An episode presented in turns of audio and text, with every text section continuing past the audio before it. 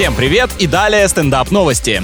Американские ученые выяснили, что лучше учиться помогают собаки. Какие, не понимаю, натравленные имеется в виду? Под страхом быть искусанным вообще все что угодно будешь делать усерднее. Оказывается, общение с четвероногими помогает снизить тревогу детей из-за учебы. И правда, пообщаешься с тем, кто умеет только слюни пускать и за мячиком бегать, сразу самооценка поднимается. К слову, исследователи пока не могут объяснить механизм полученных результатов. Ну, не стоит из-за этого переживать. С собаками пусть пообщаются и успокоятся.